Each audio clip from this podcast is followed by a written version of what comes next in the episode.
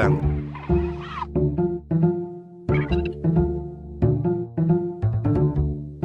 Va ora in onda oltre la pagina.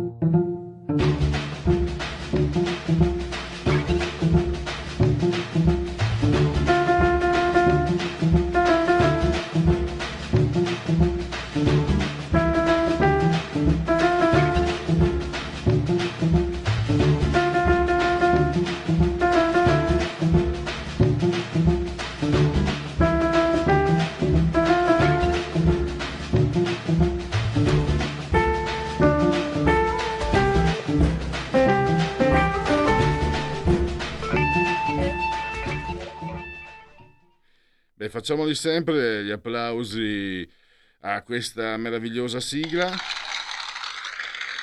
L'unico rimpianto di non averla composta e ho anche il rimpianto di essere negato per la musica. Radio Libertà, prima di tutto di cosa parleremo? Oggi è una puntata small perché alle 11.30 eh, lasceremo la parola a Lega Liguria. Eh, parleremo con Matteo Ballarin. Di cosa? Di energia, un tema delicato. Matteo Ballarin è presidente fondatore di Europe Energy, un gruppo eh, che eh, vende energia e quindi da lui la fotografia per quanto riguarda i mercati e le aspettative. Ve lo dico anche subito, ehm, glielo dirò anche lui naturalmente. L'ultima volta che ci siamo sentiti col dottor Ballarin era tra novembre e dicembre. Io mi ricordo benissimo e siccome e poiché, siccome non mi piace, poiché eh, l'ho, l'ho, intervistato più volte, ho capito, no? inquadrato, quando lui si è dichiarato pessimista, ho detto qua ce la vediamo brutta. Poi non aveva certo previsto la guerra a novembre-dicembre in, in uh, Ucraina, però aveva dipinto un quadro pessimista che purtroppo vuol dire realista di questi tempi. Ma allora sapete cosa, di cosa parleremo anche con lui, con voi? Eh, aiutati, che il Celta aiuta. No, chi fa da sé fa per tre, perché eh, l'Enea ha pubblicato due decaloghi, il decalogo riscaldamento e il decalogo per il consumo intelligente. Dunque ci sono molti consigli che ovviamente sono, sembrano quasi scontati e banali, no? Eh, però, eh, per esempio, ecco qua, eh, tenere porte e finestre aperte d'inverno, far scorrere a lungo l'acqua calda, lasciare la luce accesa in locali dove non soggiorna nemmeno il gatto, è un po'... Carnelli, tu che sei assiso saldamente sull'altore di... è una cosa un po' sciocca, no? È una cosa che chi vi sta parlando fa ogni giorno. Eh. Poi eh, Donna Rosalia paga la bolletta, eh, però ci sono altri suggerimenti. Poi c'è naturalmente la, la ristrutturazione, diciamo, eh, la, il monitoraggio degli impianti, le, le, le, lampadine, quelle apposite per risparmiare, i doppi o tripli vetri. Tra l'altro i doppi vetri, non lo dico per esperienza diretta, ma ho un amico che ha il doppi vetri, ti isolano anche acusticamente, quindi non sono, non sono un investimento sbagliato, anzi il contrario la coibentazione dell'edificio, gli elettrodomestici di classe energetica superiore, se avete una vecchia lavatrice o un vecchio frigorifero, quelli nuovi consumano di meno. Eh, se è arrivato il momento, sappiate se è arrivato il momento di cambiare. Ma ci sono altri consigli che eh, secondo me sembrano meno scontati, cioè meno risaputi per usare il termine giusto. Per esempio, Giulio, questo scommetto che non lo sai neanche te, è fonte Enea, quindi la do come attendibile. Lo sai quando metti in stand by, no? I, non, non, spegni del tutto il televisore, spe- beh, il frigo no, non puoi, non spegni del, tu- del tutto eh, le casse, il, lo stereo, eccetera. Sai che ti porta via il 10% della bolletta? Allora, come si fa? Ah, pensate, tra gli 8.760 e i 35.040 watt ora. Ecco, come si può rimediare? Con una semplice ciabatta multipresa. Praticamente, prima di andare a dormire, colleghi, non so, di solito io adesso penso a stereo, casse, eh, lettore DVD, eh, PlayStation, così vi dico le cose mie, ma penso che siano nelle case di tutti. Prendi, non serve che restino collegate, fai clic e cominci a risparmiare. Questa era non è male. Poi ce n'è un'altra di notte eh, tirate le tende davanti alle finestre perché serve a, mm, a schermarle più sono pesanti le tende, più le schermate, meno freddo vi entra.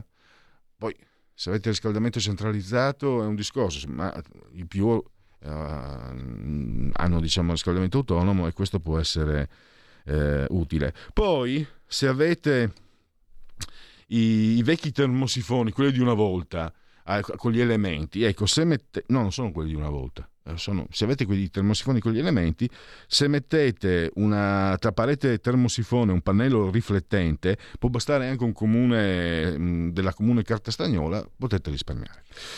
E questo è quello di cui parleremo. Adesso ci sono velocemente i convenevoli formulaici per ricordarvi che questa è, è Radio Libertà, siete simultanei con noi quando sono scoccate le 10.43 del 17 giorno di Piovoso, mese del calendario repubblicano, ne mancano 289 alla fine, secondo i mh, gregoriani, per tutti è un giovedì Zoibe, 17 di marzo, anno domini 2021.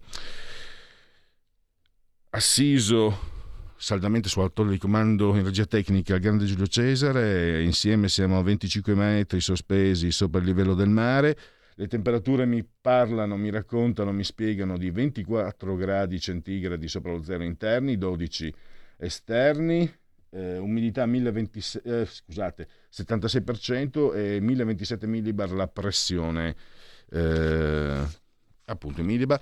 L'abbraccio forte, forte, forte, come sempre, signora Coltiglia, signora Carmela, signora Angela. Loro lo sapete, ci seguono. Adesso c'è il canale 252, non c'è più il 740. 252. Se avete la smart TV potete addirittura vederci, pensate un po', ma potete sentirci comunque comodamente, eh, culati dall'algido suono digitale della Radio DAB, oppure eh, con lo smartphone, con l'iPhone, grazie alle applicazioni dedicate a iOS Android. Eh, quindi con un smart television, Alexa, accendi Radio Libertà, per saperlo ne saremo riconoscenti e poi smart, eh, ho detto, smartphone ho già detto, tablet, mini tablet, iPad e mini iPad. E, direi, e poi eh, su internet, YouTube, il portale della, eh, e poi il portale di eh, radiolibertà.net. Adesso è arrivato il momento di, di, fare una rettifica e di presentare delle scuse, perché quando si sbaglia, eh, cosa...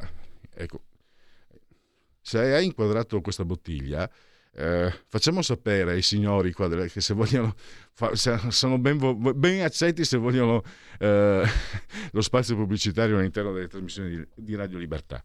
Dunque, dunque, quando si sbaglia è obbligatorio, almeno è una mia abitudine. Poi non solo è mia abitudine, ma è anche, eh, in questo caso, doveroso.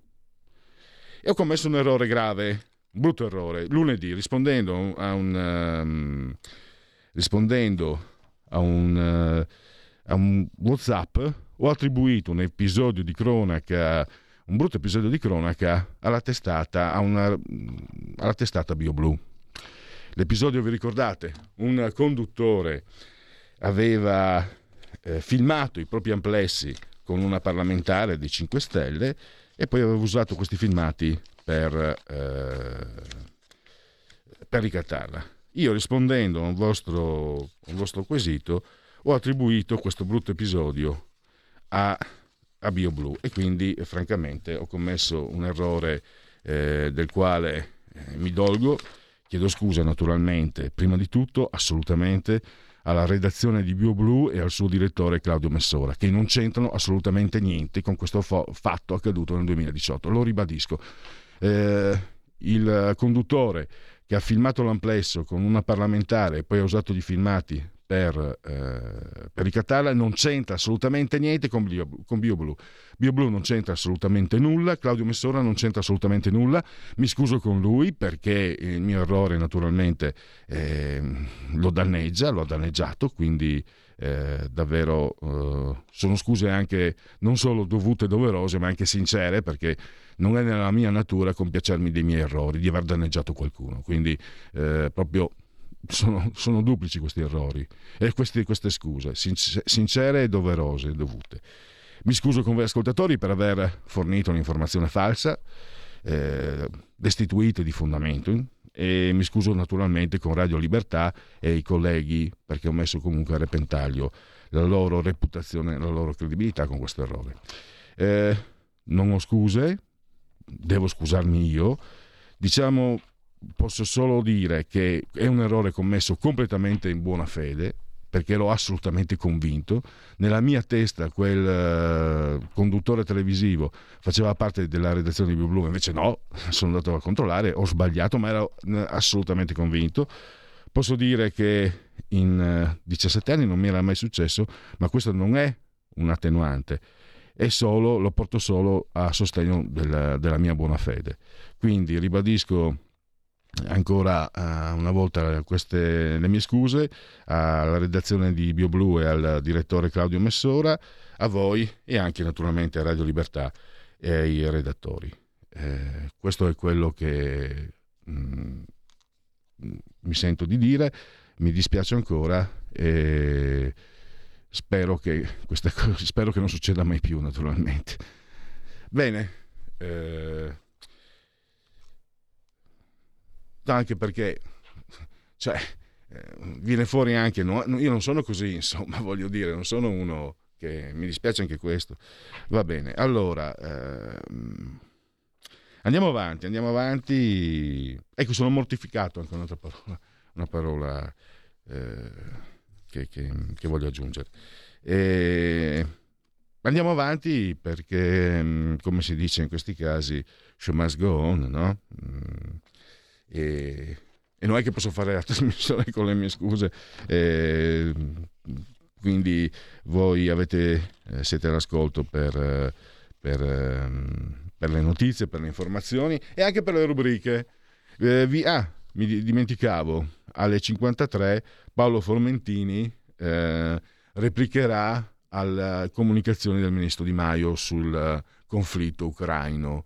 E allora facciamo allora, segui la Lega prima di tutto, perché mi stavo dimenticando anche eh, gli obblighi.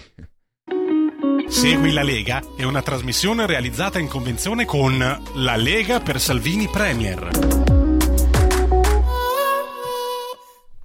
Dunque, dunque, dunque, eh, segui la Lega, la potete fare comodamente su legaonline.it, scritto legaonline.it vi potete iscrivere alla Lega Salvini Premier, molto semplice, versate 10 euro eh, anche tramite PayPal, senza nemmeno che vi sia la necessità che voi siate iscritti a PayPal. Poi il codice fiscale, i eh, dati, vi verrà recapitata la maggiore per via postale la tessera Lega Salvini Premier.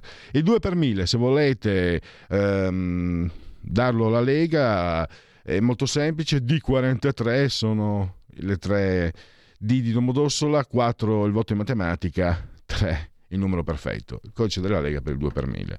E infine eh, le, diciamo, eh, le partecipazioni, le partecipazioni di nozze, le apparizioni insomma degli esponenti politici della Lega, radio televisivamente parlando, Luca Toccalini che è anche il coordinatore federale della Lega Giovani, eh, è apparso questa notte alle 8.40 del mattino su canale 5 Mattino 5 se volete, mm, se non avete avuto modo, se non avete avuto modo di vederlo, potete vederlo, credo che sia reperibile il podcast. E... Oh, adesso sta parlando in concorrenza Sky TG24 alle 10.30 la, l'europarlamentare Anna Cinzia Bonfrisco. E poi alle 12.40 sempre oggi Stefania Pucciarelli un giorno da pecora Rai Radio 1 13.40 eh, sottosegretario alla difesa Stefano Pucciarelli. Segui la Lega è una trasmissione realizzata in convenzione con La Lega per Salvini Premier.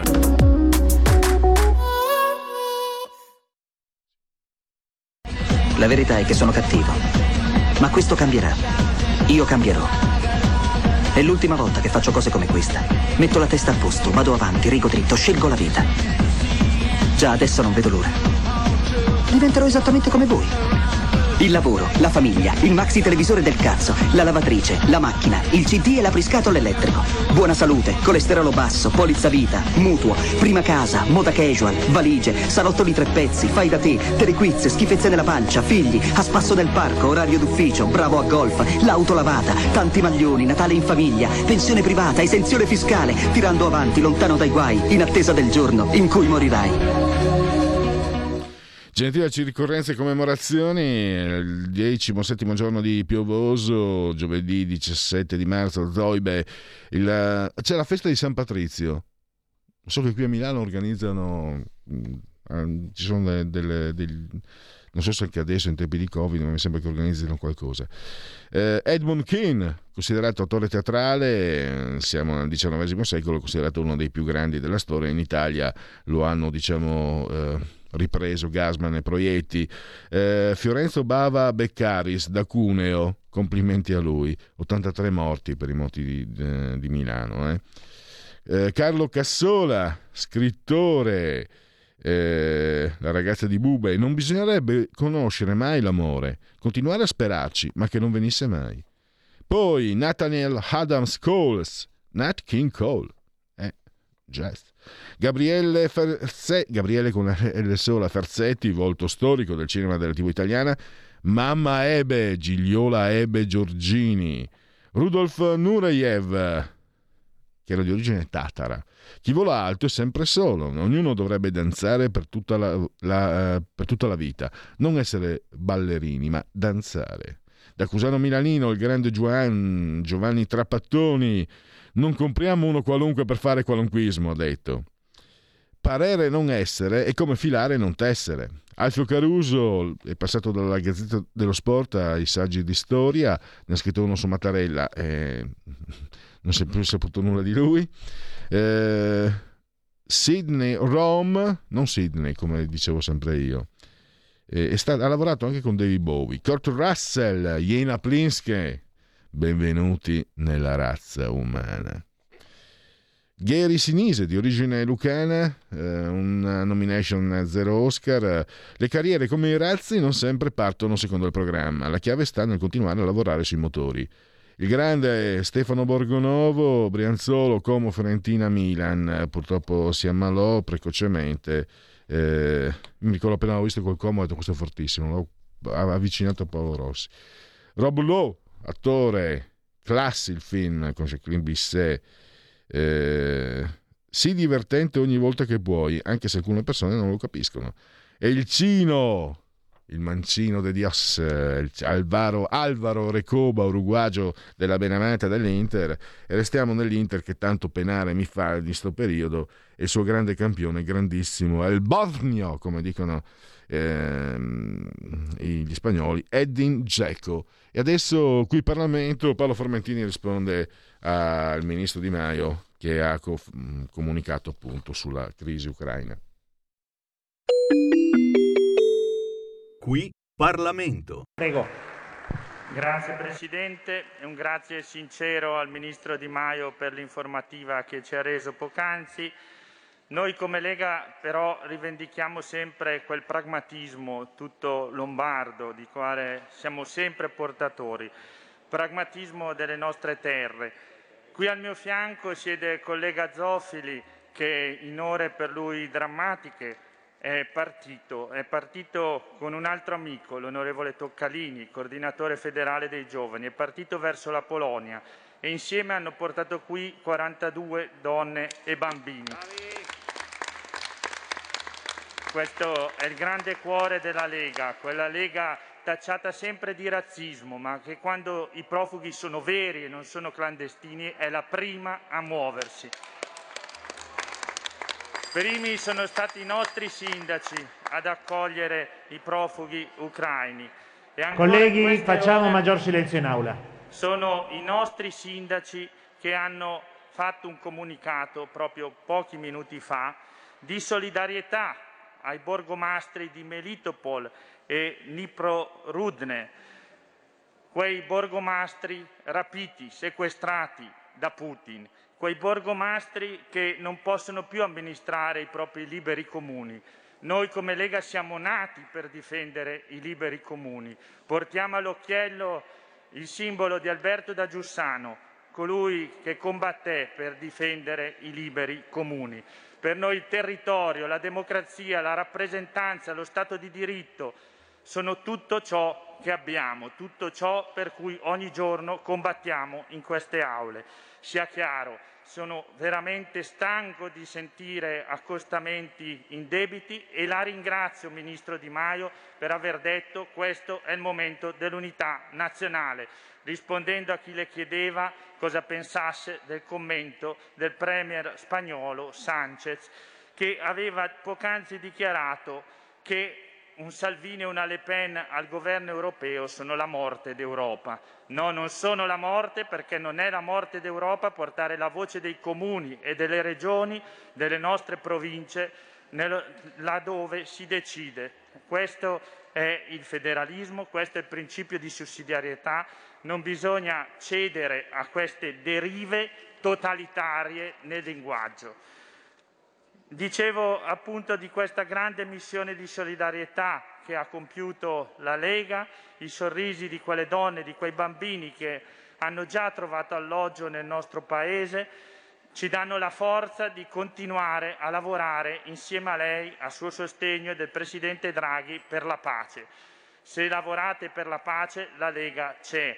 La Lega c'è consapevole che eh, quello che ci ha detto il Papa, che si rischia appunto la catastrofe atomica, è un destino che dobbiamo lottare ogni minuto per evitare, per scongiurare. Le parole del Papa mi hanno toccato perché ha detto sembra che il simbolo del diluvio stia guadagnando terreno nell'inconscio. Si parla con troppa facilità di nucleare, si parla con troppa facilità di bombe.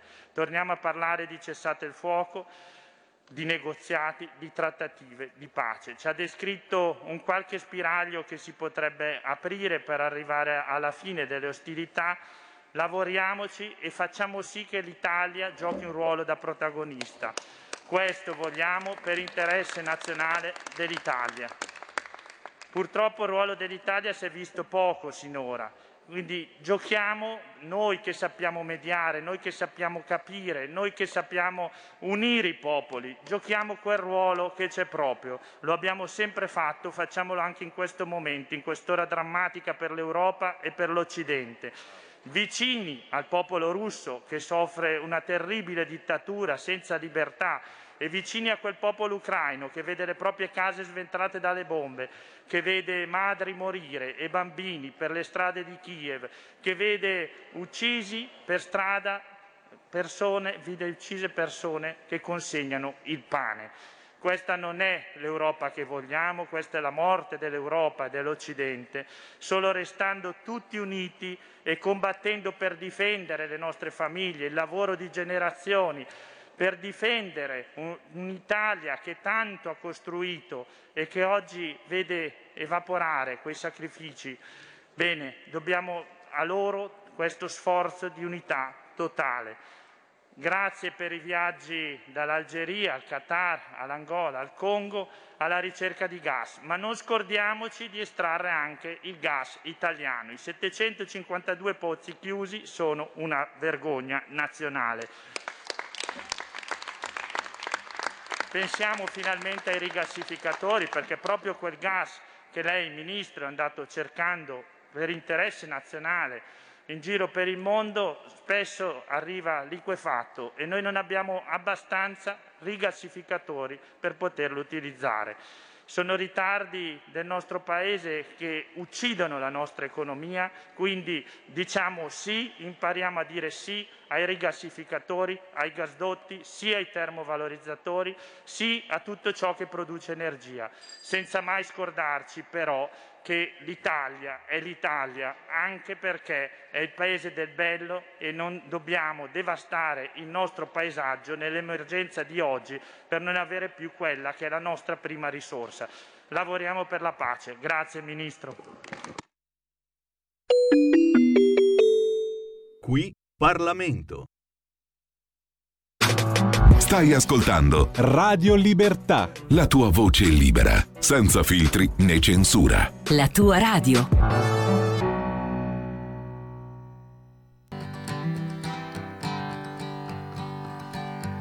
Go away from my window. Leave at your own chosen speed.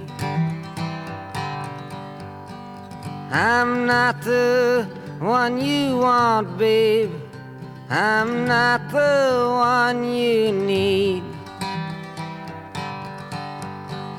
You say you're looking for someone who's never weak but always strong to protect you and defend you, whether you are right or wrong. Someone to open each and every door, but it ain't me, babe. No, no, no, it ain't me, babe. It ain't me you're looking for, babe.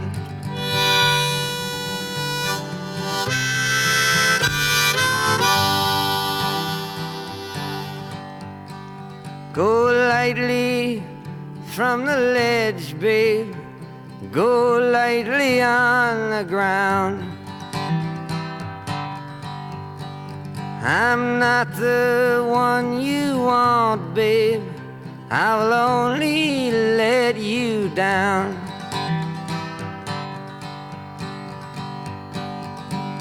You say you're looking for someone who promised never to part. Someone to close his eyes for you, someone to close his heart, someone who will die for you and more. But it ain't me, babe.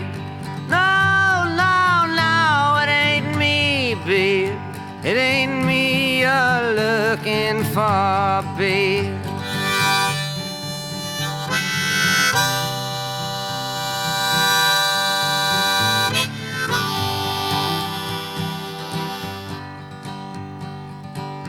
Go melt back in the night. Everything inside is made of stone. There's nothing in here moving, and anyway, I'm not alone. You say you're looking for someone who'll pick you up each time you fall.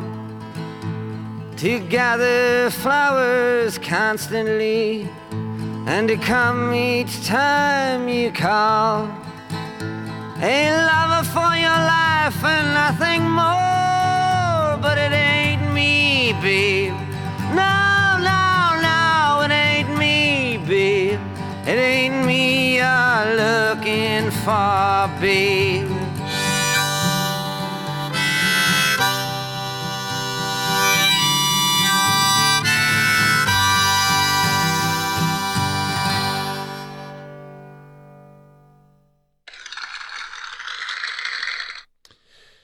Applausi per Bob Dylan che è l'offerta, la proposta anzi, del oltre la pagina, ho detto punto politico forse, alle, alle 10.40. No, oltre la pagina, questa oltre la pagina. Allora, siamo in attesa di metterci in collegamento con Matteo Ballarin, abbiamo qualche problema, quindi vi chiedo di eh, pazientare perché parleremo di un tema che tocca le nostre tasche, ehm, vale a dire... Eh, il problema energetico, le bollette. Già prima del conflitto ucraino eravamo assolutamente in una situazione eh, inutile che, lo, che, ve lo, insomma, che sia io a dirvelo, eh, tutti paghiamo le bollette, tutti sappiamo cosa significhi. E appunto eh, Matteo Ballarini, presidente del gruppo Europe Energy, che eh, si occupa di che, che, che, commercia proprio energia. Tra l'altro mi sembra sia una notizia di oggi, tra ieri e oggi, eh, il governo pensa, ha deciso di rateizzare i pagamenti e di operare, allora era in, in in previsione di essere realizzato. Ieri sera avevo letto che, sarebbe, mm, che era così, ehm, cioè che appunto il governo pensa di rateizzare i pagamenti e di operare altri provvedimenti utilizzando l'extragettito IVA e quindi di operare quelle diminuzioni, insomma, quelle, quegli aiuti di cui si è eh, parlato. Eh, però intanto diciamo che ci sono delle, dei provvedimenti che possiamo adottare, come, come, vi ho riassunto, quelli suggeriti dall'Enea, e, e poi sentiremo anche, spero, di, spero che sia possibile sentire, recuperare eh, a Skype eh, il dottor Ballarin, Matteo Ballarin, perché da lui, lui commercia anche energia anche con i paesi dell'est. E quindi eh, e quindi è in grado di darci anche una fotografia di quello che può succedere sui mercati, di dove vanno i mercati e di conseguenza dove, di, di dove vanno i mercati eh, può cambiare il risultato, l'esito finale sulla nostra bolletta. Per quello ero anche io stesso curioso di sentire eh, Ballarin. Allora, intanto vi do degli aggiornamenti da, um, eh, dalle nostre agenzie ANSA.it. Zelensky in collegamento video al Bundestag. A ogni bomba si alza un muro contro l'Europa. Il teatro Mariupol ha resistito, gente sta uscendo dalle macerie. Eh, poi ancora, vediamo un po', mm, la cronaca della giornata, telefonata di Maio Kuleba. Battere le ragioni della guerra aperta dalla Russia in Europa. Borsa Milano apre in rialzo anche l'Europa, parte positiva. Oh, la borsa di Milano parte in rialzo, anche l'Europa parte positiva. Salgono i casi, più 36% in 7 giorni e frena il calo dei ricoveri. Parliamo di Covid, Biden, altri 700 milioni a Kiev. Putin è un criminale di guerra. Non Putin è un criminale di guerra, Putin dice di... di, di mm, non Biden è un criminale di, guerra, Biden dice di Putin che è un criminale di guerra. E poi abbiamo Zelensky al Bundestag, ogni bomba si alza un muro con la UE. Il ministro della difesa Mariupol si stimano 20.000 morti, missile su palazzo a Kiev gli 007 inglesi dicono che l'invasione si è bloccata, distrutto il teatro rifugio Mariupol, mille lì dentro, ci sono dei sopravvissuti, la scritta bimbi all'esterno, le immagini. Repubblica sempre ovazione del Bundestag per Zelensky, a ogni bomba si alza un muro con l'UE, eh, Gran Bretagna teatro di Mariupol colpito dai jet russi, ci sono superstiti, ancora attacchi sulla capitale. Poi abbiamo eh, ancora, vediamo, eh, Dagospia eh, che si occupa di Berlusconi, la guerra 5 Stelle e la guerra vera eh, alla Camera tutti d'accordo, tranne gli ex grillini di alternativa, per far salire le spese della difesa al 2% del PIL. Si tratta di un extra budget di 8-9 miliardi. E a proposito di spese, parliamo di quelle che stanno colpendo le nostre tasche tramite le bollette di luce e gas. E ne parliamo con un addetto ai lavori, con Matteo eh, Ballarin, di, mh, mm, presidente e fondatore del gruppo Europe Energy. Lo abbiamo al telefono se non sbaglio e quindi intanto gli do il benvenuto. Grazie per Grazie. Essere... Buongiorno a tutti. Allora, eh, dottor Ballarin, io parto, mh, mm, prima di, di, di tutto, parto dall'ultima volta che ci siamo sentiti, credo fosse tardo, era tardo autunno-inverno e ricordo bene che quando le chiesi, diciamo, non di leggere la sfera di cristallo, ma di, di, darci una lettura di quello che poteva attenderci, lei, eh, dispiacendosene ovviamente, ma disse di essere pessimista. Tanto lei è un imprenditore, gli imprenditori per definizione non possono essere pessimisti, ma lei ha detto è un quadro molto brutto. Io penso che non sia contento di aver avuto ragione, però ho sottolineato Matteo Ballarini è molto realista anche, non è pessimista. E allora partiamo da qui, partiamo da qui e cosa sta succedendo, cosa può succedere? Oh mamma mia, eh, diciamo che purtroppo non vi aspettavo un quadro così brutto come un'invasione dell'Ucraina di questa portata. E sinceramente eh, sempre per questo realismo molta difficoltà di lettura in questo momento perché mi verrebbe da dire, se personalizzando la situazione, che ci sono degli ego in gioco in questo momento, per cui vedere chi sia il primo a fare un passo indietro è una partita veramente dura. E, da un punto di vista di economia reale, per me la situazione è molto ancora più drammatica, perché giustamente ad oggi se leggiamo i telegiornali il focus viene messo sulle vittime civili, è correttissimo che sia così, eh, perché ci mancherebbe massimo, massimo rispetto sulla follia che porti ad uccidere che sia anche un solo bambino, quindi è giustissimo che sia così. Però davanti io vedo uno scenario che non si, si ha, se non si ha il coraggio di vedere le cose per come sono, eh, l'Europa è in guerra, non starà usando le armi, ma quello che è lo scenario di fatto ad oggi che tocca, non dico esclusivamente, ma il 90% l'Europa e solo per un rimanente 10% il resto del mondo, è quello di una guerra. Prezzi delle materie prime, io conosco bene gli energetici, diciamo, ma eh, a questi livelli e non su scala globale, perché il gas dell'energia elettrica a questi livelli solo in Europa non è solo un problema del, di bollette che paghiamo, che è già comunque un problema enorme per le famiglie pensionati, ma diventa anche un problema industriale perché pone tutte le nostre grandi aziende fuori dal mercato a livello globale, perché negli Stati Uniti il gas costa 12 euro a megawattora, in Italia l'ingrosso, in Europa scusi, non in Italia, all'ingrosso la materia prima oggi costa 110 e siamo fortunati perché è il momento più basso delle ultime quattro settimane, però è 10 volte del prezzo degli Stati Uniti.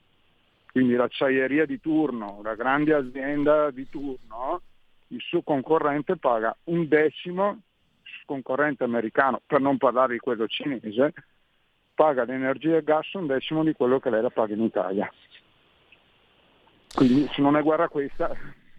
Ma eh, stavo pensando, qui po- possono intervenire solo i governi, cioè a questo punto, cioè il mercato, sì. lei è anche attivo, no? me lo ricordo, sui mercati sì. dell'est europeo.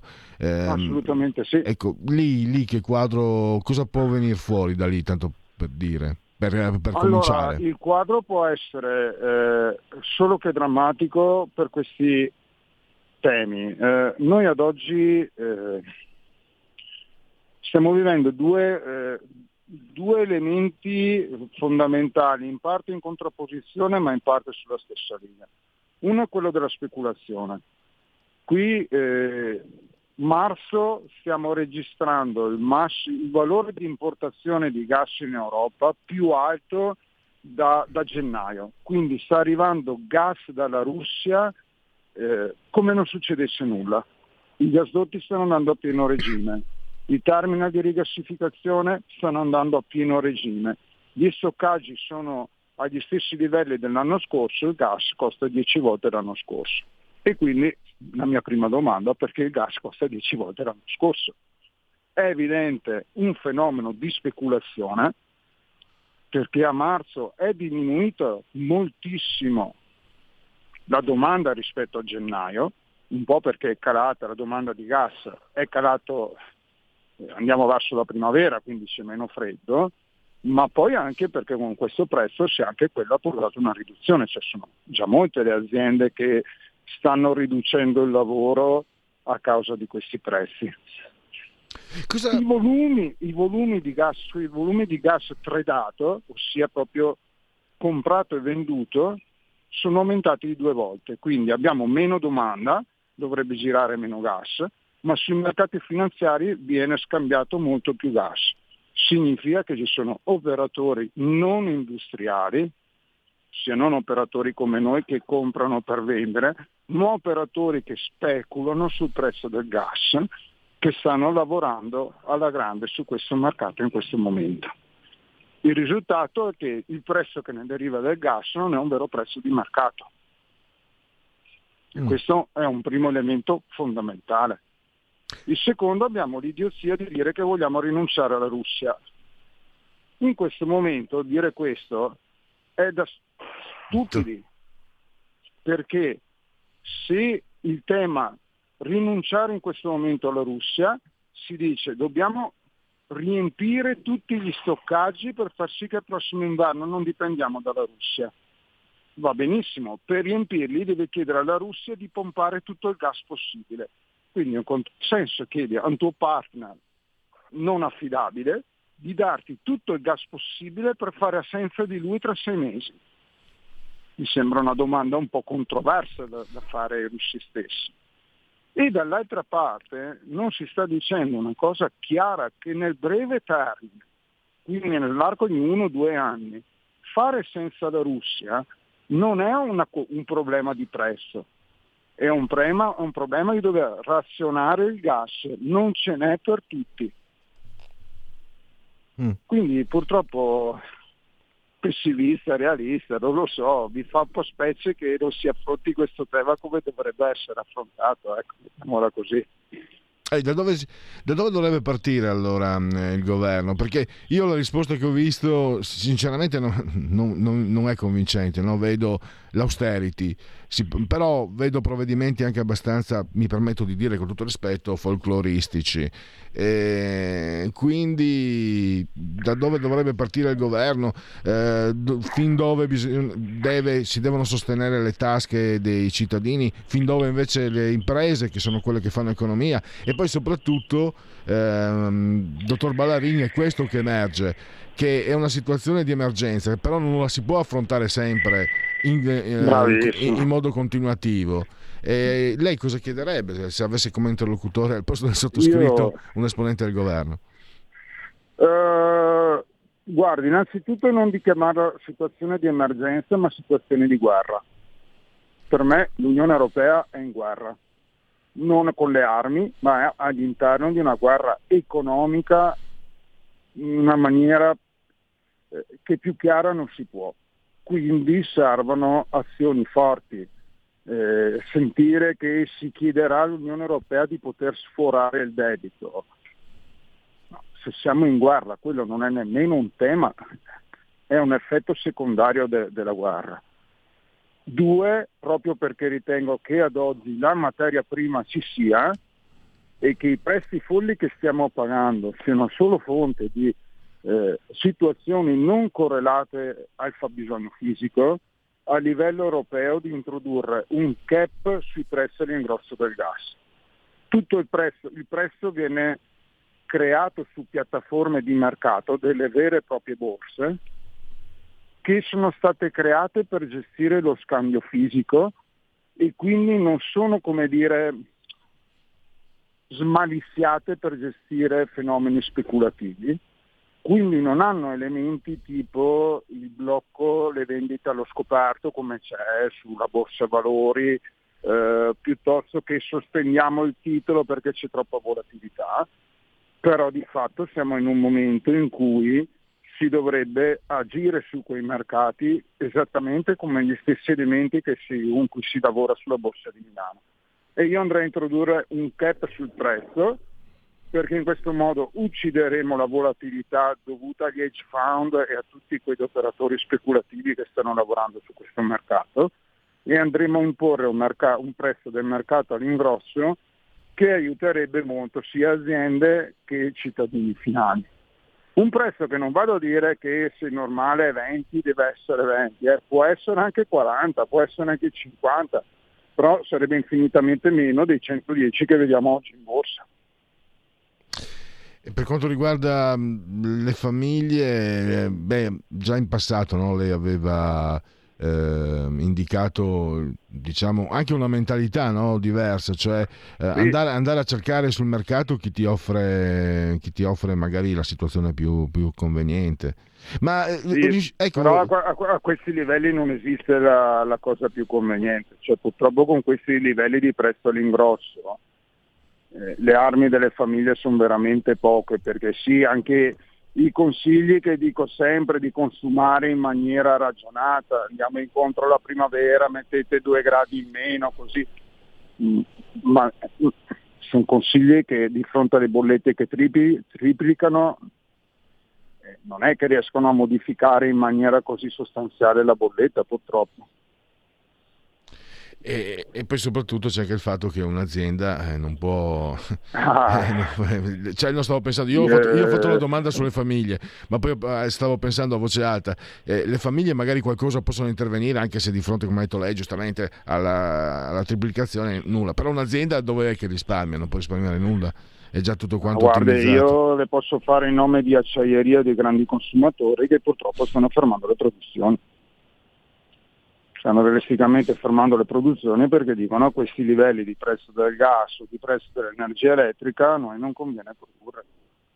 E stiamo parlando di campioni tipo vabbè, non mi sembra corretto fare i nomi, dai, però stiamo parlando di campioni dell'industria dell'acciaio, dell'industria energy intensive, per cui l'energia impatta il 30% del costo del prodotto finito, il cui mercato non è solo il mercato nazionale italiano, ma un mercato internazionale e magari fuori dai confini dell'Europa, cavolo, quel 30% di costo, normalmente queste eh, società hanno, avendo anche un determinato know-how, un prezzo direttamente collegato a quelle delle borse energetiche, cavolo, quel 30% costa 10 volte un anno fa, 10 volte il loro concorrente negli Stati Uniti.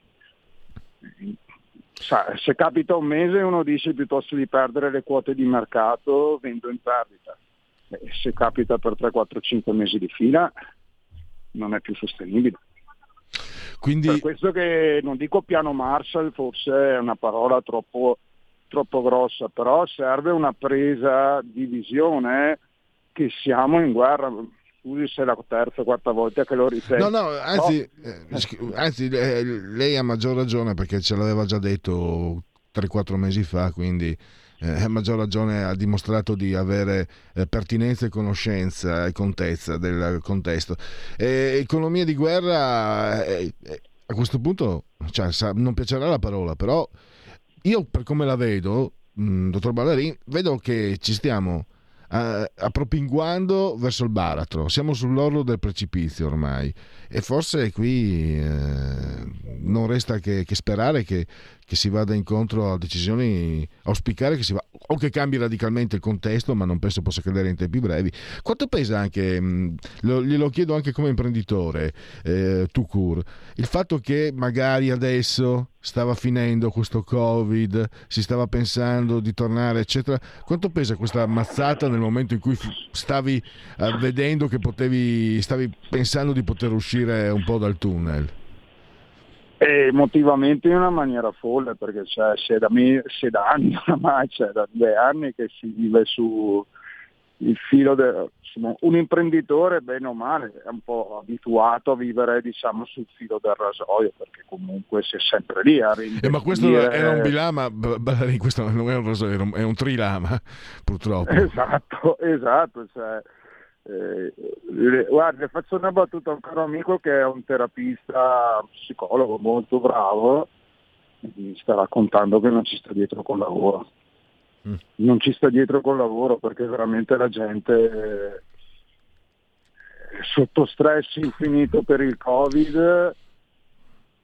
Non dico nemmeno che si vedeva la luce sul Covid, perché se poi ora non se ne parla più, però i numeri non è che siano così eh, i numeri che vediamo in questi giorni anche sul Covid, insomma non è che sia, che sia così scomparso, però diciamo è, è meno impattante e, e ti becchi una batosta come questa eh, della guerra e mi permetto di dire anche con la comunicazione e la gestione del fenomeno che a livello macro viene sempre fatto perché eh, una televisione del dolore è sempre un po' troppo esasperata. Eh, eh, la situazione eh, da un punto di vista sociale rischia di essere ancora meno rosea rispetto al punto di vista economico, secondo me. Eh, solo che eh, qua interviene proprio per me la responsabilità sociale di chi ci governa, cioè non è più... Cioè, mm. in determinate situazioni veramente l'opportunismo deve andare in secondo piano per carità, deontologicamente il politico lo dovrebbe mettere sempre in secondo piano l'opportunismo, però la gravità di questo momento veramente implica, dovrebbe implicare un ulteriore salto di livello. Cioè, ci devono essere decisioni impopolari, cioè, però de- si deve far vedere un- una guida salda a cui le persone si possono affidare c'è bisogno di questo, c'è bisogno di credere in qualcosa che qualcuno possa aiutarti, sappia quello che fa. Eh, credo di sentire, si possa interpretare, c'è, c'è bisogno di qualcuno che, che sia credibile. Sì. Eh, eh per farti credere deve, deve, esserci uno credibile. E mi sembra credibile che... che quello che fa, che quello che dice è quello che fa che le previsioni che dassero previsioni sensate, non dire abbandoniamo le forniture russe. Sì, è bellissimo, è una cosa che insomma si doveva fare probabilmente vent'anni fa, non oggi. Eh, che in contemporanea dovesse essere quello che, di, che non dava lo spazio a tutte le proteste che ci sono state perché si dovevano spostare 100 ulivi quando c'era un nuovo gasdotto che arrivava in Puglia. Si è andati avanti mesi con immagini della guerriglia in televisione eh, perché non si voleva che si spostassero 100 ulivi. Se ad oggi in Italia non avessimo il TAP non so come saremmo messi. E... Deve qualcuno che mi verrebbe a dire quasi un po' meno democratico, però non è assolutamente, lo, lo trasmetterei in maniera sbagliata. Eh, secondo me l'italiano è un, pa- è un popolo di eterni scontenti per certi aspetti, ma che nella stessa maniera si riesce a dar da fare, a tirarsi su nelle maniche se ha un condottiero che gli dimostra che lavora per l'Italia. Noi ad oggi abbiamo bisogno di quello, abbiamo qualcuno che riesca a dire Italia, io lavoro per te, venite con me, fidatevi di me, abbiamo bisogno di qualcosa in cui credere. E noi adesso per il momento abbiamo esaurito lo spazio. Ringrazio ancora Matteo Ballarin del, di Europe Energy, grazie anche per la sua analisi e per la sua disponibilità e risentirci a presto, dottor Ballarin. La ringrazio, arrivederci, arrivederci a tutti. Stai ascoltando Radio Libertà. la tua voce libera, senza filtri né censura. La tua radio.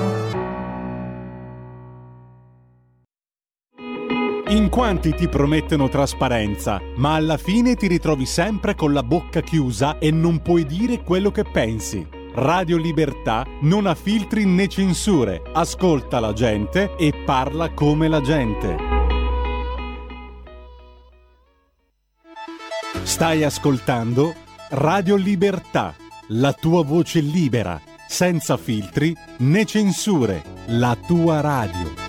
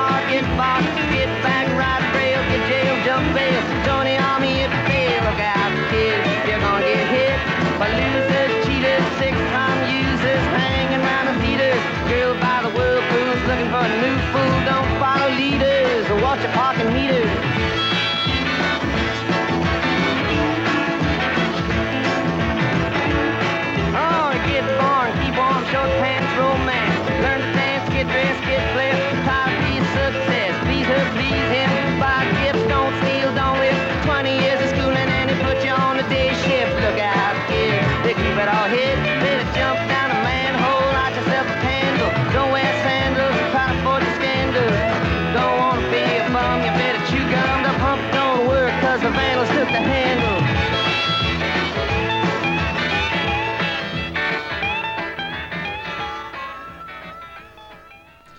Allora, sempre Radio, Radio Libertà, Bob Dylan, la proposta musicale del Oltre la pagina.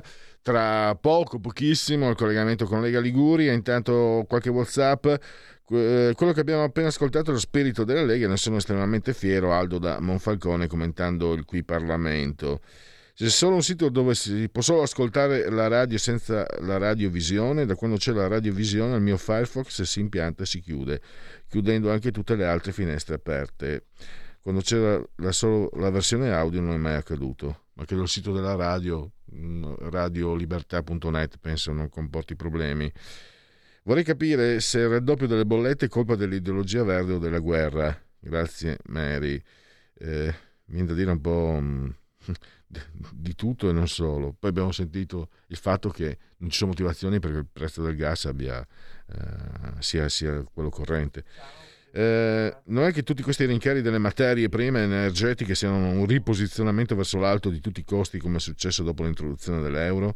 Chiede Francesco da Bergamo. E, poi, allora, qui c'è un audio ma non, non ho più tempo perché eh, passo assolutamente la aspetta, manca ancora, manca ancora, vediamo se riesco a, a leggere l'audio, c'è anche eh, Lucia da Torino, segnalate questa cosa ignobile verso Matteo Salvini, lo sto segnalando, eh, però mm, Lucia mi ha postato un uh, link Facebook uh, da dove, mm, dal, dal mezzo che con il mezzo che sto utilizzando non riesco a aprirlo, quindi mi dispiace, ma non, non, non riesco a, a, risalire a quello che lei vuole. Eh, vediamo, vediamo un attimo se abbiamo il collegamento. Scusate solo un istante perché siamo in stiamo in attesa di collegarci con la Lega Liguria e vediamo se è già pronto Perfetto, aspetto l'ok e do subito la parola a Fabrizio Graffione, Lega Liguria. A te la parola Fabrizio e buona prosecuzione. Grazie agli ascoltatori al nostro intanto, per quanto mi riguarda, il nostro regista Giulio Cesare. Ciao Fabrizio e a te la parola. Ciao, ciao a te, ciao a tutti i nostri radioascoltatori da Genova e dalla Liguria. Oggi tempo un po' uggioso, eh? il sole non c'è, ma speriamo che venga fuori almeno per il prossimo fine settimana, un po' di venticello, un po' di frescolino, però si sta bene, dai, andiamo avanti.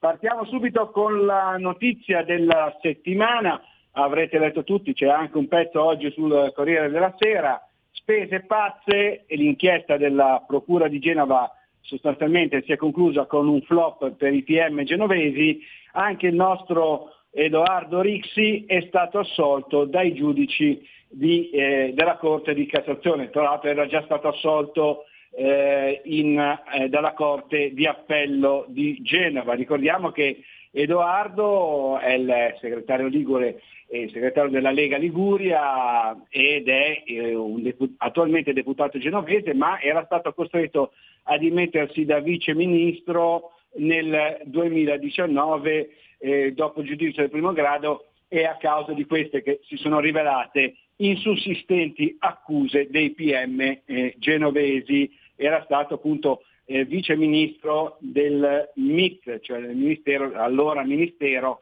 delle Infrastrutture e dei Trasporti, che adesso è il Ministero delle Infrastrutture e delle Mobilità Sostenibili.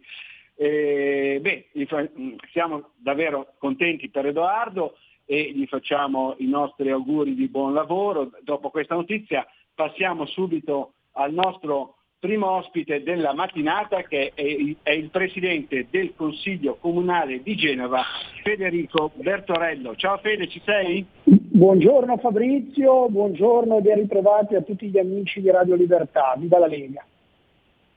Allora, dunque, partiamo subito con le elezioni comunali a Genova che ci saranno adesso in eh, primavera. E, diciamo, ci sono, ci sono, già, eh, dovrebbero essere in primavera comunque ci sono già delle, delle battaglie, delle scaramucce tra eh, centro-sinistra e centro-destra, mi sembra che loro non siano molto compatti, noi invece sì, com'è la situazione? Come la vedi Fede?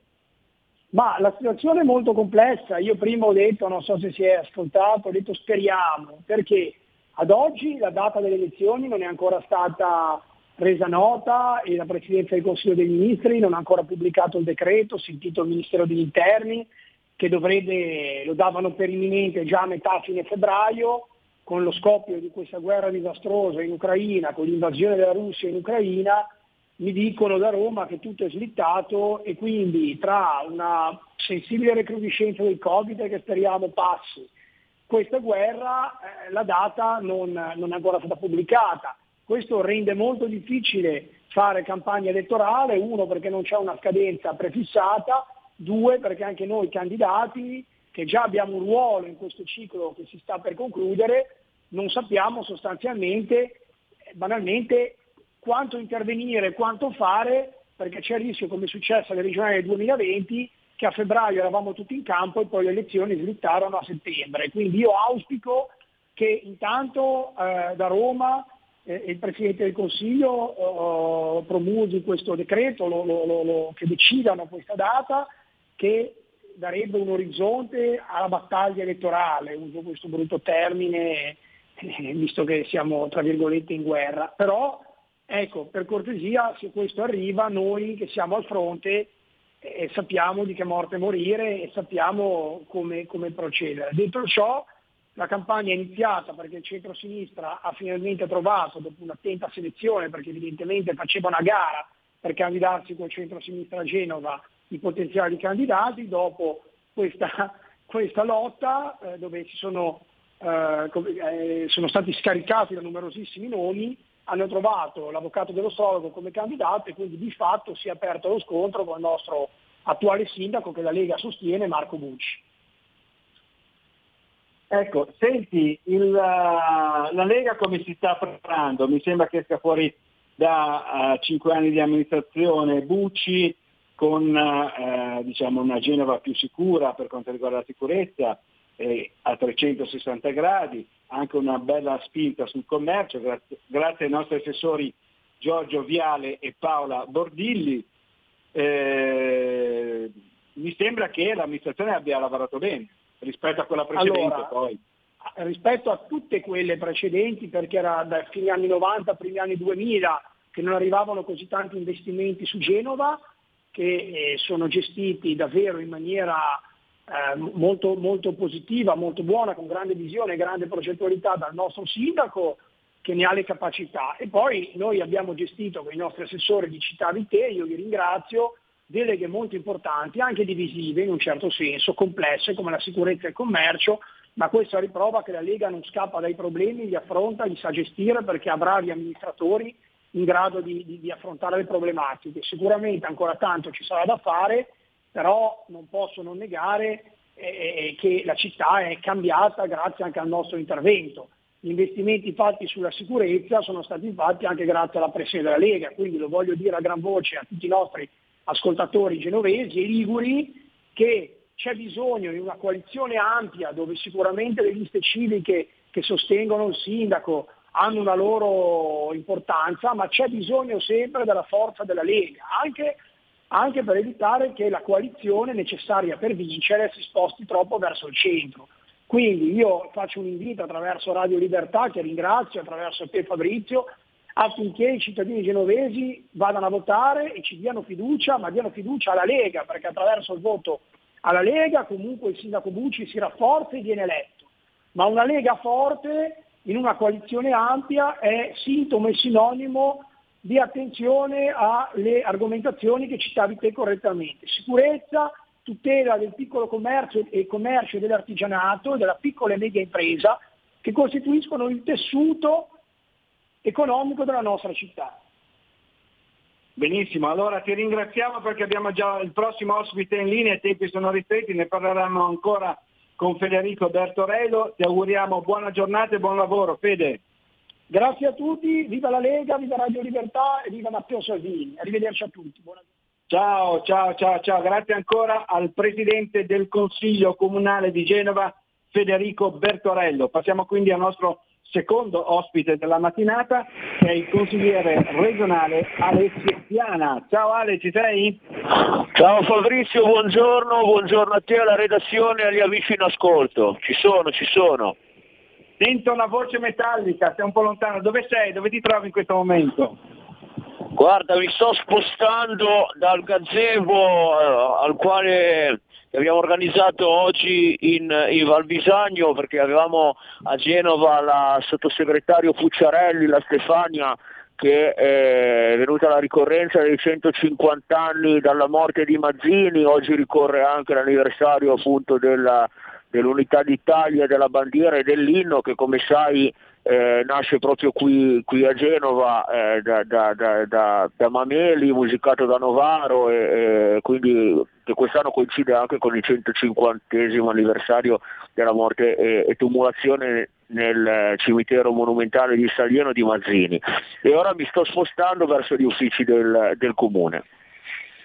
Allora, ascolta, martedì scorso in Consiglio regionale sono stati approvati due ordini del giorno che sono importanti, che riguardano la Lega, presentati tra l'altro eh, dai consiglieri, in particolare dal nostro capogruppo Stefano Mai. Ne volevo parlare un attimino con te perché sono argomenti diciamo, di, di, di, di, cronaca, di, adesso molto pregnanti che eh, chiaramente interessano un po' tutti i cittadini italiani, i nostri radioascoltatori. Dunque, il primo, la Regione Liguria ha approvato l'ordine del giorno della Lega per sospendere l'accise o ridurre l'IVA, ossia sostanzialmente eh, si chiede, è stato chiesto, è stato approvato di, sospendere, di chiedere di sospendere temporaneamente l'esigibilità dell'accisa sul carburante oppure applicare una consistente riduzione dell'IVA almeno fino al ripristino del livello dei prezzi medi comparabili con quelli dell'ultimo trimestre del 2019. Ricordo in tal senso che l'Italia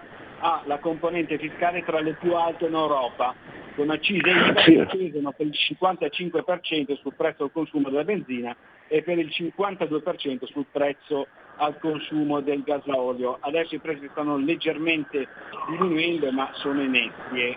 L'altro invece ordine del giorno che riguarda proprio il nostro territorio, in particolare perché la Liguria come sapete è colpita dall'alluvione, eh, riguarda l'esenzione eh, dell'IVA per i lavori mh, di manutenzione degli alvei dei fiumi, ossia portare via un po' tutta, eh, tutti i detriti, le, tutto il materiale insomma, che c'è per far scorrere i, fiumi, i corsi d'acqua e non creare queste alluvioni che hanno colpito negli anni scorsi e anche recentemente eh, il nostro territorio.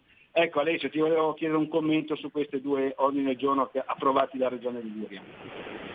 Sì, volentieri, ma sicuramente il primo è uno degli argomenti più sentiti a livello nazionale, come giustamente tu ricordavi, pensa che noi dire, siamo confinanti con la Francia eh, dove oggettivamente eh, dire, ci sono almeno 30, 40, a volte anche 50 centesimi a litro di differenza rispetto al prezzo del, del carburante, sia per quanto riguarda il gasolio che la benzina. Eh, eh, situazione che si ripercuote non soltanto sull'economia di tutte le famiglie ma anche eh, sul mondo economico più legato eh, dire, all'utilizzo dei mezzi di trasporto, eh, quindi mi riferisco in particolare agli autotrasportatori ma anche ai tanti agricoltori che hanno difficoltà nel eh, dire, affrontare i costi, l'aumento dei costi considerevole per movimentare i, i, i macchinari necessari nell'agricoltura e quindi sicuramente dalla Regione Liguria si è elevato un appello nei confronti del governo che credo eh, arriverà anche da altre realtà regionali per eh, affrontare compiutamente questa situazione cercando di eh, calmierare e, e, e, limitare il più possibile i disagi causati da questa situazione o intervenendo, come ricordavi tu, sulle accise o sull'IVA eh, applicata a, eh, ai carburanti. La seconda questione invece è diciamo, eh, va un po' in continuità rispetto a già un'azione eh, politico-amministrativa che avevamo proprio presentato in Consiglio regionale tesa a eh, facilitare eh, da un punto di vista burocratico autorizzativo lo svolgimento degli interventi in alveo e anche eh, la rimozione del materiale eh, piuttosto che il suo riutilizzo. Questo è un passaggio successivo eh, che chiede eh, appunto l'esenzione IVA eh, sia per gli interventi necessari alla rimozione di questo materiale ma anche per tutto ciò che è eh, opportuno fare eh, nell'ambito della, diciamo, de, de, de, della tenuta idrogeologica dei nostri rivi, dei nostri corsi d'acqua, quindi tutti gli interventi, le briglie, i rifacimenti dei franchi idraulici eccetera oggi eh, dovrebbero essere agevolati eh, proprio perché eh, il loro, eh, il loro, la loro posa in essere eh, va a eh, garantire livelli di sicurezza sempre più elevati per un territorio come il nostro molto fragile che purtroppo è stato anche in tempi recenti eh, teatro di, eh, di, alluvioni causate da eh, precipitazioni eh, importanti. E quindi anche qua eh, ci auguriamo possa eh, poi concretizzarsi in, in qualche cosa di tangibile questa nostra proposta eh, che siamo sicuri eh, riuscirebbe a sbloccare tutta una serie di situazioni oggi ferme proprio anche per eh, l'eccessivo costo degli interventi e dei rincari. Ecco, cambiamo argomento, cambiamo pagina. Ieri in Commissione a Roma eh, la maggioranza composta da Leo, M5S e PD ha rigettato il parere del senatore eh, Ligure Francesco Bruzzone, che avremo subito dopo Alessio Piana, che prevedeva un idoneo piano di gestione della fauna selvatica e dei cinghiali comprensivo di diverse ipotesi finalizzato al contenimento della peste suina africana, che è una catastrofe per parchi, elevatori e turismo, in particolare dell'entroterra Ligure, perché come sapete abbiamo avuto dei problemi con questa peste suina qui in Ligure e anche nel Basso Piemonte. Ecco, eh, tu sei intervenuto subito, hai detto daremo battaglia.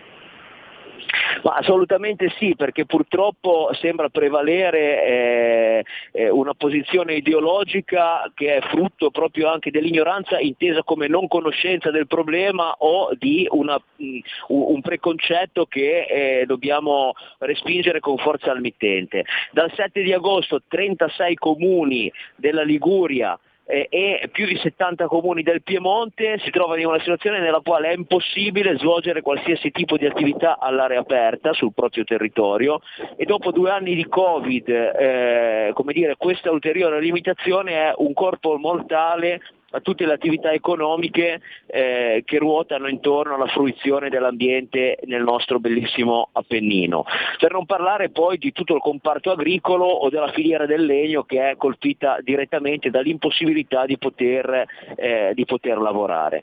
Mm, questa sembra essere una questione non affrontata con la dovuta importanza a livello nazionale, forse perché interessa un territorio ritenuto di Serie B, eh, cosa che noi assolutamente eh, non pensiamo. Quindi abbiamo lavorato da subito come Regione, anche con la collaborazione del senatore Bruzzone, eh, nel predisporre proposte emendative sia al decreto legge in conversione sia a un decreto direttoriale eh, che dovrebbe essere in corso di eh, emanazione, ma eh, la risposta sembra essere assolutamente sorda da parte delle istituzioni nazionali che pensano di eh, gestire questo tipo di problema eh, senza andare a depopolare la consistenza numerica dei, eh, dei cinghiali. Eh, è evidente che qui la caccia non c'entra nulla, parliamo di un problema di natura sanitaria che va affrontato attraverso degli strumenti che si chiamano di controllo faunistico,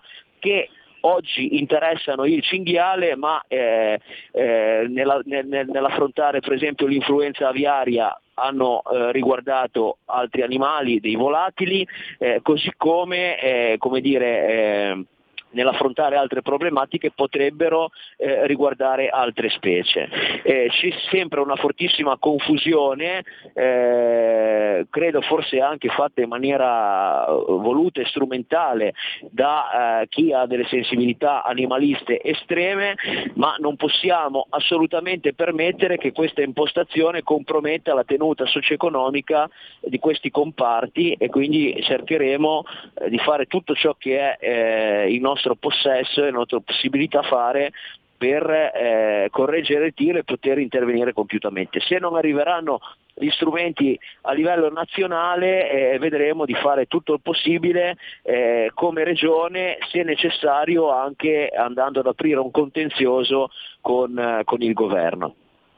Ecco, allora c'è un'altra eh, notizia naturalmente sempre di ieri mattina, Ecco, eh, questi eh, diciamo, rappresentanti di Leo, PD e Movimento 5 Stelle che sono stati un po' definiti animalisti da salotto che non vivono nel territorio hanno invece approvato un parere che prevede un piano di gestione attuarsi, gestione faunistica naturalmente, da attuarsi esclusivamente con metodi ecologici, ossia senza abbattimenti dei capi. Ora, qua c'è un pericolo concreto sia in città, non soltanto a Genova, ma nelle nostre città della Riviera Ligure, ma credo anche un po' in tutta Italia, dei cinghiali che rappresentano davvero eh, un grave pericolo. Io stesso mi sono trovato cinghiali davanti mentre tornavo a casa eh, dal lavoro eh, di sera.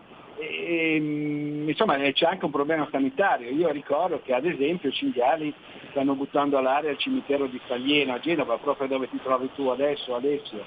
E, mi sembra un po' un atteggiamento a dir poco, un po' ottuso, ecco è un atteggiamento ottuso e irresponsabile che difende coloro che hanno generato eh, le condizioni per le quali questi animali in città siano arrivati, ci sono persone che continuano, nonostante sia vietate, sia perseguibile anche penalmente, ad alimentare questi animali. Eh, ricordavi bene tu, noi anche in città ne abbiamo una presenza rilevante, nei greti dei torrenti ogni tanto risalgono, riescono a risalire, a superare le barriere che sono state posizionate dal comune e dalla regione. Ieri ne abbiamo catturati tre all'interno appunto del nostro cimitero monumentale e eh, dire, gli stessi esponenti scientifici eh, gli esperti dell'Istituto Superiore per la Ricerca Ambientale che notoriamente dire, non hanno posizioni eh, pro abbattimento hanno ormai da tempo ammesso che i metodi incruenti per la gestione di, di, della popolazione di questi animali sono completamente inefficaci.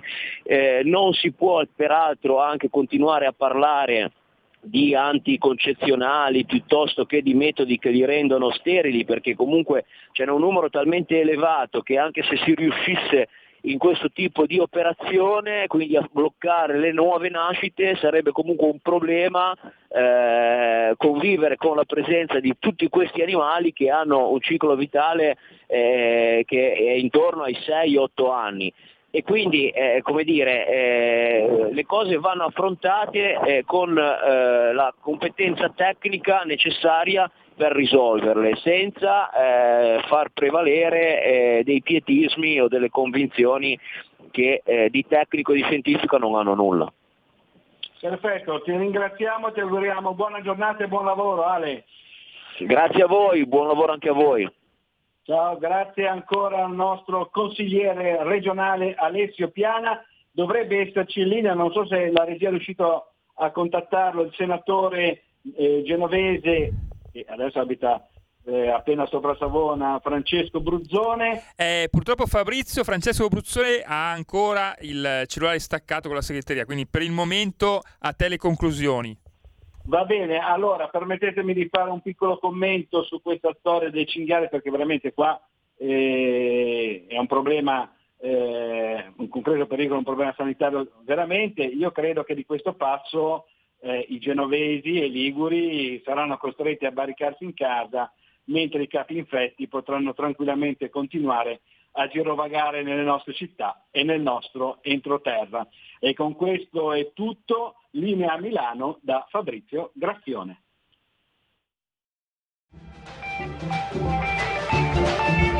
Avete ascoltato oltre la pagina.